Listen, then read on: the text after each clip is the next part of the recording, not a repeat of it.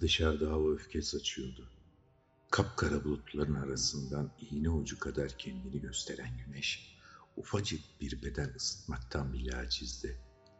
İçi sebze ve dolu poşetlerle Karabaş mahallesinin bayırını tırmanmaya çalışırken, yüzüme bir kamçı gibi vuran rüzgar ve yağmur nedeniyle hiçbir şey hissetmeyecek kadar üşümüş, iliklerime kadar ıslanmıştım. Camekanda Karaca Meyhanesi yazan dükkanın eski, boyası yer yer çatlamış tahta kapısından girdiğimde poşetleri tutan ellerim soğuktan çarpılmış, ayaklarımsa buz kesmişti. Altı yedi masanın ancak sığdığı alçak tavanlı, dikdörtgenimsi dar salondaki sandalyelerden birine elimdekileri bıraktığımda Lütfü koşarak geldi ve ''Dışarısı acayip soğuk değil mi Hüsnü Baba? Az evvel radyoda duydum. Sebep Balkanlarmış.'' dedi. Anladım anlamında başımı sallarken bir kere de güzel bir hava gelse oralardan Allah inandırsın baba. Sırf bu sebepten tekme tokat dalasım var Balkanlara diye devam etti. Başımdaki bereyi torbaların üstüne bırakıp donan ellerimi birbirine sürterek ısıtmaya çalışırken Yine boş konuşuyorsun Lütfü dedim. Sanki onu uyarmamışım gibi gevezeliğe devam etti. Nasıl memleketiz baba? Şuraya bak soğuk havayı bile dışarıdan alıyoruz. Başımı kaldırıp yüzüne ters ters bakınca sigaradan sararmış dişlerini göstererek sen yorulmuşsundur baba. İyisi şöyle bol köpüklü bir kahve yapayım dedi ve sandalyeden torbalar alıp mutfağa gitti. Lütfü çalışkandı, dürüsttü ama çenesi düşüktü. Konuşmaya başladı mı kendini kaybeder, durmadan konuşur. Ancak dişe dokunur bir şey söylemezdi. Arkasından bakarken tam bir dudu kuşu diye mırıldanıp cam kenarındaki masaya oturdum ve günün ilk sigarasını yaktım. İçime çektiğim dumanı dışarı salarken beyaz badanalı duvarda asılı duran siyah beyaz fotoğraflara gözüm kaydı. Ellerinde rakı kadehleriyle poz veren insanların sararmış, solmuş fotoğraflarını geçip dikkatimi babam ve ustası Niko'ya yönelttim. Mutfağın önünde ayakta duruyorlardı. Babamın elinde içinde envai çeşit malzemelerin bulunduğu bir tepsi, Niko'nun üstünde boyundan asmalı bir önlük, yüzlerinde ise mahcup bir gülümseme vardı. O güzel zamanlara yetişememiştim. Çırak olarak işe başladığımda Niko bu topraklarda yaşanan utanç dolu günlere tanıklık etmenin acısıyla hayata küsmüş, her şeyi babama devredip Atina'ya göçmüştü. Tanımamış olmama rağmen hayatını neredeyse ezbere biliyordum. Zira babam her fırsatta ondan saygıyla bahsederdi. Tıpkı ataları gibi balıkçıymış. Rakıyı çok sevdiğinden karaya her çıktığında soluğu meyhanede alırmış. İçki içmeye para yetiştiremeyince balıkçılığı bırakıp ufak bir yer tutmuş. İçine üç dört masa atıp taştan bir su havuzu yapmış. Bunu duyunca çocukluğun verdiği saflıkla ''Su havuzu da ne baba?'' diye sormuştum. Hafifçe gülümseyerek ''O yıllarda buzdolabım vardı evlat. Tuttuğu balıkları, aldığı domatesleri, salatalıkları, rakıyı bu havuzun içine atıp soğuturdu, demişti. Adı bile olmayan ufacık meyhanesi, akşamcıların uğrak yeri olunca bugünkü yere geçmiş. Babam işte bu ara yanına girmiş. Dürüst ve çalışkan olduğundan zamanla Niko'nun gözdesi olmuş. Bildiği her şeyi öğretmiş. Atina'ya göç ederken de meyhaneyi babama bırakmış.'' Çocukluğumda burası şimdi gibi belli bir kesimin uğrak yeri değildi. İş adamı gelirdi, sanatçısı gelirdi, öğrencisi gelirdi, esnafı gelirdi. Hatta işsizi, mahallenin bıçkını bile soluğu burada alır ve birbirlerini küçümsemeden demlenirlerdi. Babam ustasının kendisine sık sık ''Yavruz, meyhanede asil olan rakı istemektir. İşte bu yüzden yemek rakıya özel hazırlanmalıdır diye uyardığını anlatırdı. Söylediğine göre sebzesinden etine kadar tüm alışverişini Niko yaparmış. Yalnız alışverişi değil, tüm mezeleri de kendi elleriyle hazırlarmış.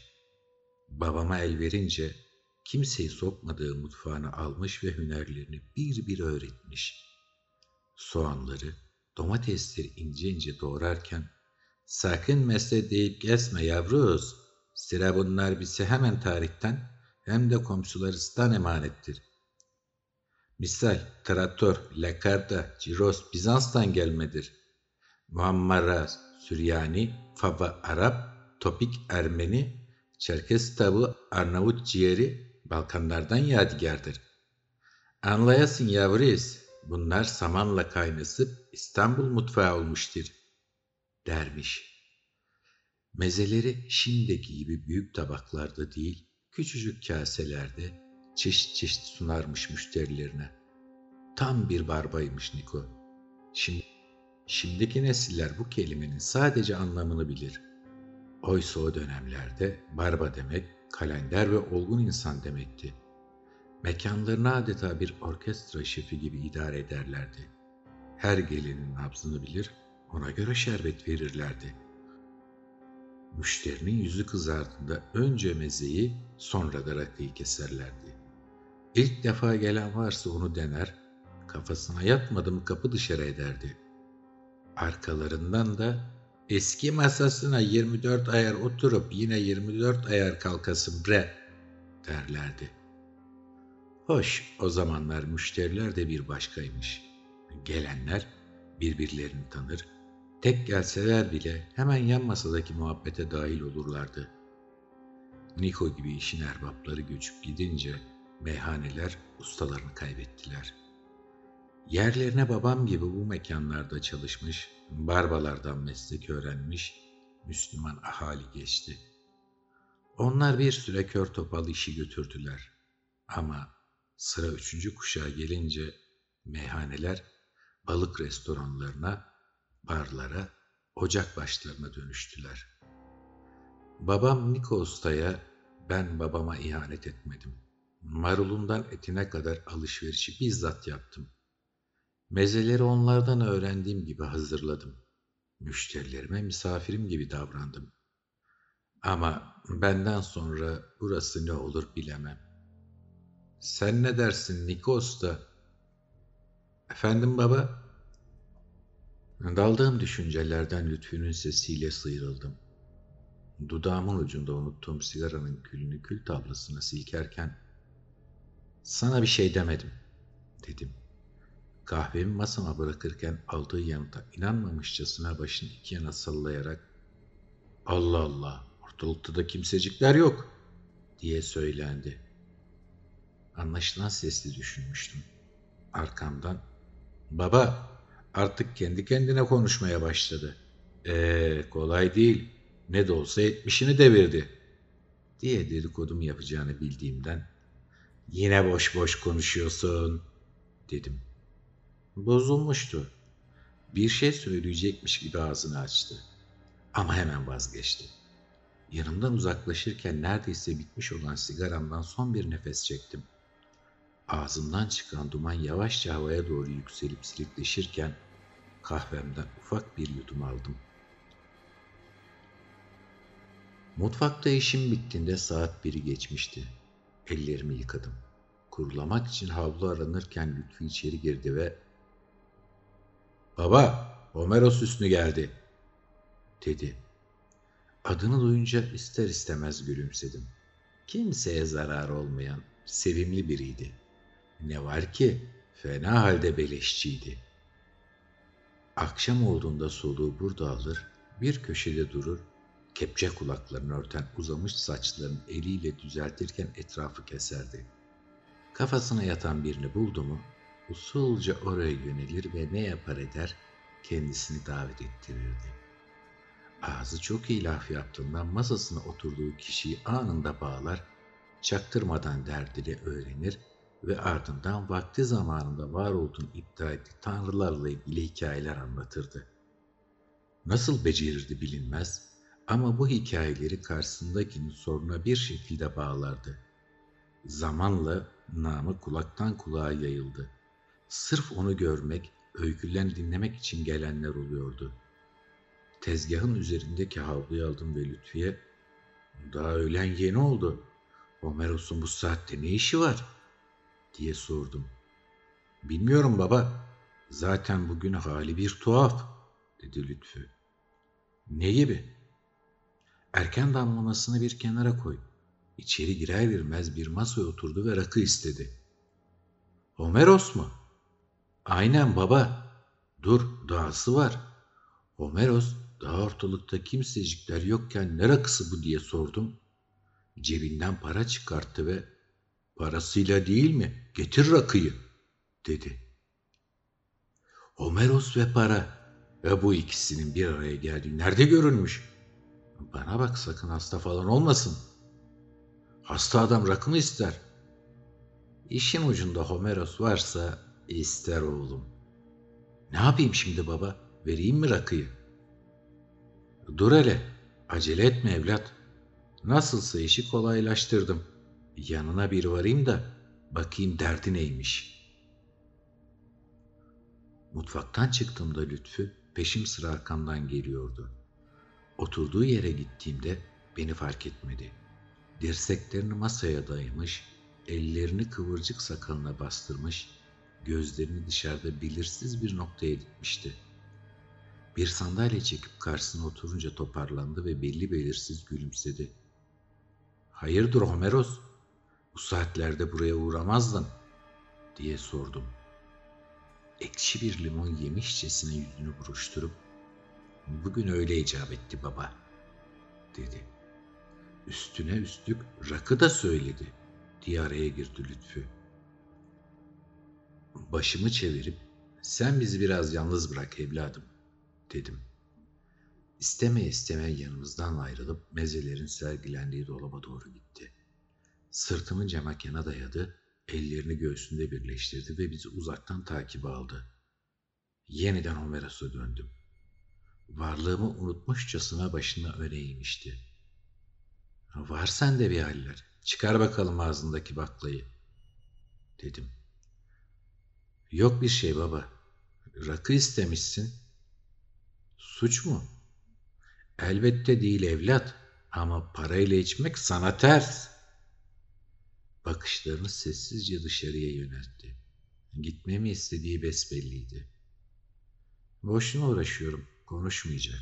En iyisi işimin başına döneyim diye düşünürken Niko Usta'nın sesini duydum. Bere sen ne biçim barbasın? Bizde pes etmek yoktur. İsabında gireceksin burnundan sıkacaksın ağzından öğreneceksin derdini bakacaksın saresine. Haklıydı. Ustamdan aldığım cesaretle adeta top gibi patladım. Homeros Sesimin sert çıkmasıyla birden toparlandı ve ''Buyur baba'' dedi. Ortalıkta sana rakı ısmarlayacak kimse yok. Olsun, param var. Ulan başlatma şimdi parana. Madem kimse yok, o zaman benim masama oturacaksın. Muhabbetini seversen bir ufak söylerim. Ufak mı? Tamam ulan büyük olsun dedim ve ayağa kalkıp yan taraftaki masaya oturdum. Ve Lütfiye, donat burayı diye seslendim. Homeros bir süre ne yapacağını bilmez halde etrafına bakındı. Ardından yerinden kalkıp yanıma oturdu. Onu o eski sevimli haline döndürmek amacıyla başımı iki yana salladım ve tatlı sert bir şekilde ''Olmadı Homeros, hani tekmilin?'' Ne olursun bırak şimdi tekmili baba. Sen beni tanıyorsun, ben seni. Tanımıyorum oğlum. Buraya ilk defa geliyorum. İsteksizce yerinden kalktı. Hazır ola geçercesine topuklarını birleştirip kollarını gövdesi iki yanına koydu. Bu arada karnını içeri çekmiş, başını öne doğru uzatmış. Ardından zor duyulur bir sesle kendini tanıttı. Ben Deniz Homeros, Homeros Hüsnü. İzniniz olursa size eşlik etmek isterim. Homeros ha? Bak Homeros, tanımadığım insanların yanıma oturmasından azalmam. Ama şansına bugün canım sıkkın. Biriyle konuşmak iyi gelecek. Otur bakalım. Karşıma geçtiğinde Lütfü mezeleri masaya koydu. Bakışlarını Homeros'tan ayırmadan eğildi ve kulağıma ''Baba, bu adam dibini görmeden rahat etmez. Şişe yerine isterseniz size iki duble getireyim.'' diye fısıldadı. ''Boş boş konuşacağına kap bir büyük.'' dedim. Somurtarak yanımızdan ayrıldı. Homeros alışkın olmadığım kadar sessizdi. Gözü üzerimde olmasına karşın varlığımı unuttuğundan emindim. İşin ilginci mezelere bakmamıştı bile. Rakı şişesini alıp kendi ellerimle servis yaptım ve bardağımı havaya kaldırarak ''Şerefine Homeros!'' dedim. Eyvallah dercesine başını salladı ve ardından bardağını yarıladı. Onun aksine ufak bir yudum içip ağzıma ufak bir parça peynir attım. Normal zamanlarda anında mezelere dalan Homeros bu sefer çatalı bile eline almadı. Var bu adamda bir iş. Böyle oyun oynamak lazımdan laf alamayacağım besbelli. En iyisi üzerine gitmek. Diye içimden geçirdim ve sert bir ses tonuyla Bak Homeros, ya efendi gibi derdini anlatırsın ya da külahları değiştiririz diye çıkıştım. Bakışlarını bardaktan alıp üzerime yöneltti. Minik kara gözleri sanki küçülmüş gibiydi. Masum bir ses tonuyla yok bir şey baba dedi. Ulan bu boş laflarla kafamı ütüleme. Karşında yeni yetme biri oturmuyor dedim. Haşa baba canımsın benim ama inan ki dedi ama sözünü bitiremedi. Oturduğu yerde huzursuzca kıpırdandı. Ardından medet umarcasına bardağını kapıp kafasına dikti. Mezeleri yine el sürmemişti. Aç karnına çarpılacaksın atıştır bir şey der. Canım istemiyor baba. Ulen sen böyle konuşuyorsan durum düşündüğünden daha ciddi olmalı. Çıkar şu baklayı ağzından artık. Şey, biraz efkarlıyım be baba. İnsan bazen yaşadığı bazı şeyleri unutmak ister. Çabalarsa bunu becerir Ama gördüğüm bir rüya, aniden anımsadığım bir yıl dönümü veya yolda gördüğüm bir şey aniden seni alır o günlere geri götürür. İşte öyle bir durumdayım. Anladım. Peki. Bugünün özel bir önemi var mı Homeros? Hem babamın ölüm yıl dönümü hem de diye mırıldandı ve sözünü tamamlamadan o dalgın haline geri döndü. Peşini bırakmaya niyetim olmadığından Allah rahmet eylesin ne zaman kaybettin diye sordum. Çok uzun zaman oldu. Ölen ben de yeni öldü sandım. Hepimiz sevdiklerimizi kaybettik. Ama gördüğün gibi yaşam bir şekilde devam ediyor. Toparlan artık. Homeros, hem baban da seni bu halde görmek istemezdi. Görmek mi? Görseydi zaten yaşıyor olurdu. Ya bilmece gibi konuşacağını şu işi en başından anlatsana. Eliyle boş ver dercesine işaret yapıp bardağını tazeledi. Homeros diye kükredim. Bu sefer umursamadı. Başını önüne eğip dondu. Babasının neden öldüğünü, bunda Homeros'un bir suçu olmadığını deli gibi merak ediyordum. Ama üzerine gidersem kaçıp gideceğini bildiğimden sessizce bekledim. Birkaç dakika sonra derin bir iç çekişle başını kaldırdı ve en iyisi sana Ege Denizi'nin adının nereden geldiğini anlatayım, dedi. Konuyu mu değiştirmeye çalışıyordu yoksa derdini o meşhur hikayeleri aracılığıyla mı anlatacaktı bilmiyordum. Bu yüzden sessizce başımı salladım. Vakti zamanında Tessus adında bir kahraman varmış. Bu adam öyle bir yiğitmiş ki baba, yaşadığı dönemde herkes onu Herkül'le kıyaslarmış. Babası da Atina kralı Aigeus'muş. Desene soylu bir adammış.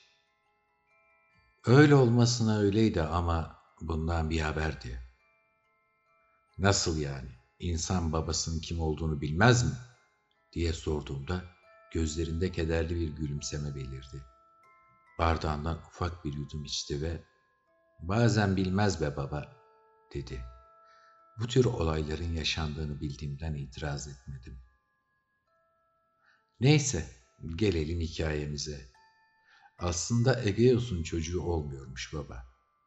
Kahinler boşuna üzülüyorsun. Yakın zamanda bir oğlun olacak ve yiğitliğini duymayan kalmayacak. Ancak bunun gerçekleşmesi için büyüyene kadar çocuktan kimsenin haberi olmaması lazım. Aksi takdirde kehanet gerçekleşmez demişler. Bir gün kalkıp komşu kralın yanına ziyarete gitmiş. Bunlar bizim gibi karşılıklı içerlerken içini dökmüş. Ev sahibi kral, madem çocuk dillere destan bir kahraman olacak, o zaman gel kızımla birlikte ol. Torun da benim şanım olur, demiş.'' Dayanamayıp araya girdim. Ulan öyle şey mi olurmuş? Hangi baba kızını böyle pazarlar? diye sordum. Hafifçe gülümsedi ve adı üstünde hikaye işte baba dedi. Peki sonra ne oldu? diye sordum. Egeus alkolün etkisiyle balıklama atlamış teklife ve kızla birlikte olmuş. Atina'ya döneceği gün kızı alıp dışarı çıkarmış ve Tanrılar gizli kalmasın istedikleri bir bağla bağladılar bizi. Şimdi kayanın altına kılıcımı ve sandallarımı saklıyorum. Kehanet doğru çıkar. Benden bir oğlun olursa 18'ine girdiğinde onu buraya getir. Kayayı kaldırarak altındaki kılıcı ve sandaleti almasını söyle. Bunu başarırsa onu hemen bana yolla ki kendisini Atina kralı yapayım demiş. Rakımdan ufak bir yudum alırken Başlayacağım şimdi kehanetine. Böyle alengirli işlerin lüzumu ne? Madem kızla birlikte olmuşsun, efendi gibi bas nikahı götür Atina'ya. Çocuk da babasız büyümemiş olur, dedim. Sanki geçmişte yaşadıklarını hatırlıyormuşçasına yüzünü buruşturdu ve ''Bu dünyada işler her zaman istediğim gibi gelişmiyor baba.'' dedi Ardından rakısından koca bir yudum içti ve ilk defa çatalı eline alıp lakardanın tadına baktı. Arkasına yaslandığında hikayeyi kaldığı yerden devam etti. Tesus dedesinin yanında büyüdü. Yıllar geçtikçe güçlenip yürekleniyordu.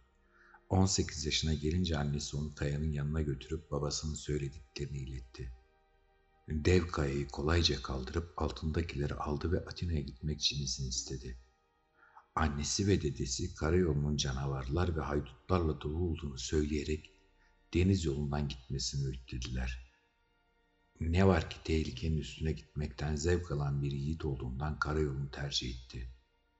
Yol boyunca insanları kırıp geçiren, dehşete salan bir sürü canavarı öldürdü.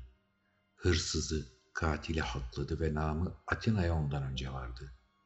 Yaptığı kahramanlık dillere destan olduğundan Kral onuruna hemen bir şölen düzenledi. Oğlu olduğunu neden söylemek için bekliyor? Sürpriz yapmak istiyor baba. Aklınca bir plan kurmuş. Şimdi o dönemlerdeki sofradaki eti parçalamak konuklara tanınan bir hakmış. Eti kesmek için kılıcını çektiğinde babası olaya uyanacak ve mutlu son. Ölen direkt söylese de mutlu son. İşi zorlaştırmanın anlamı ne? Ya ne bileyim baba, Neyse gelelim hikayemize. O sıralar Kral Ageus Medea denen bir büyücüyle evliydi. Bir de utanmadan başkasıyla evlenmiş ha? Aynen baba. Üstüne üstlük ondan da bir oğlu olmuş. Medea geleceği gördüğünden Tesus'un kim olduğunu anında çakmış ve başlamış kocasının kafasını yemeye. Ne diyormuş? Neler neler baba. Anlayacağım burnundan girmiş ağzından çıkmış ve kocasını Tesus'un hain olduğuna ikna etmiş. Bu durumda öldürülmesi lazım. Şarap kadehine zehri koymuşlar. Şölende Tesus babasına ait olan kılıcı çekip eti kesince babası durum anlamış. En azından şüphelenmiş. Nereden buldun bunları? diye sormuş. Delikanlı olayları anlatmış ve içmek üzere şarap kadehini eline almış. Heyecanlanmıştım. Gayri ihtiyarı İçme ölen, zehir var içinde, dedim. Baba yüreği bu, içirir mi hiç? Hemen kadeyi elinden alıp yere fırlatmış, sonra da sımsıkı sarılıp haykırmış.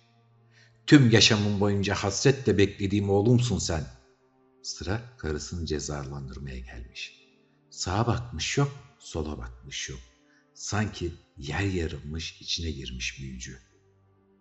Neredeymiş? Başına gelecekleri anlayınca anında arazi. Ölen kaçmasa iyiydi ama sonu mutlu bitti hiç değilse, dedim. Homeros bilmem dercesine dudaklarını kıvırınca öyle olmadı mı? diye sordum. Düşünceyle bir şekilde rakısını bitirdi. Ağır hareketlerle bardağını tazeledi ve en azından bir süre mutlu yaşadılar, dedi. Peki ne oldu da mutlulukları bozuldu? diye sordum. Uzun zamandır Girit'le savaştaydılar. Tesus oraya vardığında yenilmişlerdi. Girit kralı barış için yarısı boğa, yarısı insan olan Minotaurus'a kurban edilmek üzere her yıl en yedi delikanlıyla en güzel yedi kızın gönderilmesini şart koymuş. Mecburen bu kurala uyuyorlardı. Tesus bunu duyunca olmaz böyle şey. Madem kral oğluyum hiçbir genç kız ve delikanlının ölmesine müsaade edemem. Bu yüzden onlarla gideceğim ve o canavarı öldüreceğim demiş. Zaten kral yıllar sonra kavuştu olduğunu kaybetmemek için gel vazgeç bu sevdadan diye yalvarmış. İkna edemeyeceğini görünce gemisini yüzdürmek için siyah ve beyaz renkte olmak üzere iki yelken vermiş ve ''Bak oğlum, ucunda ölüm olduğunu bilsen de yolundan dönmeyeceğini anladım. Eğer zafer kazanarak dönersen gemicilere beyaz yelken açmalarını emret. Bu sayede gemini enginde gördüğümde yaşadığını anlarım.'' demiş. Baba yüreği işte böyle şey evlat. E sonra ne oldu? Öldürebildi mi canavarı? O kadar acele etme baba, anlatacağım. Oraya varınca Girit kralının kızı güzeller güzeli Ardine'yi görür ve anında birbirlerine aşık olurlar. Ölen işe bak, ne için gitti ne oldu? Dedim ve bardağımı kaldırıp, dedikleri kadar varmışsın be Omeros. Bu yaşımda bile beni heyecanlandırdın. Hadi şerefine, dedim. Kadehlerimizi dokuşturup birer yudum içmemizin ardından Homeros kaldığı yerden devam etti. Kız bizimkine aşık olunca ölüm yolculuğundan vazgeçmesi için diller döker. Bunun bir işe yaramadığını görünce canavarın yaşadığı labirente girip sağ çıkmak olası değil. Öldürmeyi başarsan bile labirent öyle karışıktır ki geri çıkamazsın. Bari şu ip yumağını al. Labirente girince ucunu kapıya bağla ve ipliği aça aça ilerle. Böylece geçtiğin yerleri kaybetmemiş olursun, demiş. Tesus, kızın bu yardımı karşısında duygulanır ve eğer canavarı öldürmeyi başarırsa onunla evleneceğine yemin eder. Bir elinde topuzlu sopasını, diğer elinde de bir ucu kapıya bağladığı ip yumağını alarak karanlık labirente dalar.'' Birazdan burası ana baba gününe döner Homeros. Aklım burada mutfağa gitmek istemiyorum. Hızlan biraz sonuç ne öldürebildi mi canavarı? Emrin olur baba. Canavar boynuzlarını kurbanına vurmak üzere böğürerek saldırdığı sırada bizimki topuzunu kaldırdığı gibi bütün kuvvetiyle kafasına indirir. Yani öldürdü. Bu sözüm üzerine eline bardağı aldı ve hiç teklemeden bir meşe ağacı nasıl yıkılır tepelerden, altında ne varsa nasıl ezer. Tesus öyle yıktı Minotaurus'u. Yabani yaşamı bitti canavarın. Artık usulca başı sallanır, kimse hesaplayamaz boynuzlarını artık, dedi. Oh be, rahatladım lan. Bu durumda onlar erdi muradına, biz çıkalım kerevetine. Vallahi orası pek öyle olmadı baba. Nasıl yani? Başka canavarlar mı çıktı ortaya?'' Anlatacağım baba acele etme. Tesus ipin yardımıyla kapıda görününce genç kız büyük bir mutlulukla ona sarılır ve hiç vakit kaybetmeden limana giderek gemiye binerler. İşte bak dediğim çıktı eve dönüyorlar. Binerler binmesine de Ölen deli etme adamı sorun ne? Eve doğru hızla yol alan gemi yalnızca bir kez Naxos adasında durur baba. Bütün yolcular adanın güzelliğini keşfetmek ve içme suyu bulmak amacıyla karaya çıkarlar. Ardine de neşeli gruptan ayrılıp bir başına dolaşır ve yorgun düşünce bir yere uzanıp derin bir uykuya dalar. Tesus adadan demir aldığında gemide bir kişi eksiktir. Sakın kızı bıraktı deme. Sustu. Gözleri nedense dolu dolu olmuştu. Yüzü dalga dalga bir hüznün istilasına uğruyor gibiydi. Boğazını temizlemek amacıyla birkaç defa öksürdü ve ''Haklısın baba, gemide kız yoktu.'' dedi. Kendimi tutamayarak ''Vay şerefsiz!'' dedim. Acı bir şekilde gülümseyerek olayın iç yüzünü bilmeden kimseyi suçlayamayız baba dedi. Peki neden öyle davranmış diye sordum. Kollarını iki yana açarak orasın bir muamma. Kız uyuduğunda güçlü bir fırtına çıktığını, Tessun gemileri kurtarmak amacıyla kıyıdan uzaklaştığını, sonra da geri dönemediğini söyleyen de var.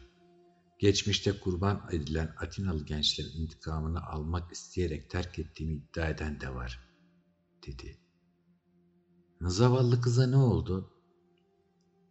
İçin rahat olsun baba. Ada şarap tanrısı Dionysus'un en sevdiği yerdi. Oraya geldiğinde kıza aşık oldu ve onunla evlendi. Ve kız da senin tabirinle şerefsiz Tesus'u anında unuttu. Tesus'un masum olduğuna, o günleri yaşamışçasına inanması garibime gitmişti. Başından buna benzer bir olay mı geçti acaba diye düşünsen de bunu kendime sakladım ve sağ salim varabildim bari babasının yanına diye sordum. Büyük bir zafer kazanmasına rağmen aklı geride bıraktığı sevdiği kızlaydı. Bu yüzden babasına verdiği sözü unuttu ve kara yelkenleri beyazlarla değiştirmeyi unuttu.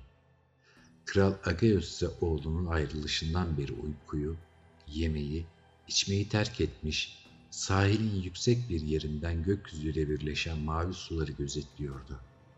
Bir, bir akşam çok uzaklardan siyah yelkenlerini şişirerek gelen gemiyi görünce oğlunun öldüğünü sanır ve kendini kayalardan aşağıya denize atar.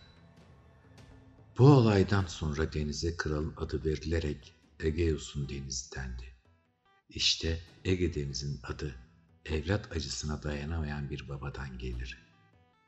Sözünü bitirdiğinde ağlamamak için dudaklarını ısırıyordu. Kendi anlattığı bir hikayeden bu denli etkilenmesi tuhaftı. Kendine yakıştırdığı Homeros kimliğinin altında kim yatıyordu? Aklımdan geçen soruların yanıtını bulacakmış gibi dikkatimi üzerine verdim.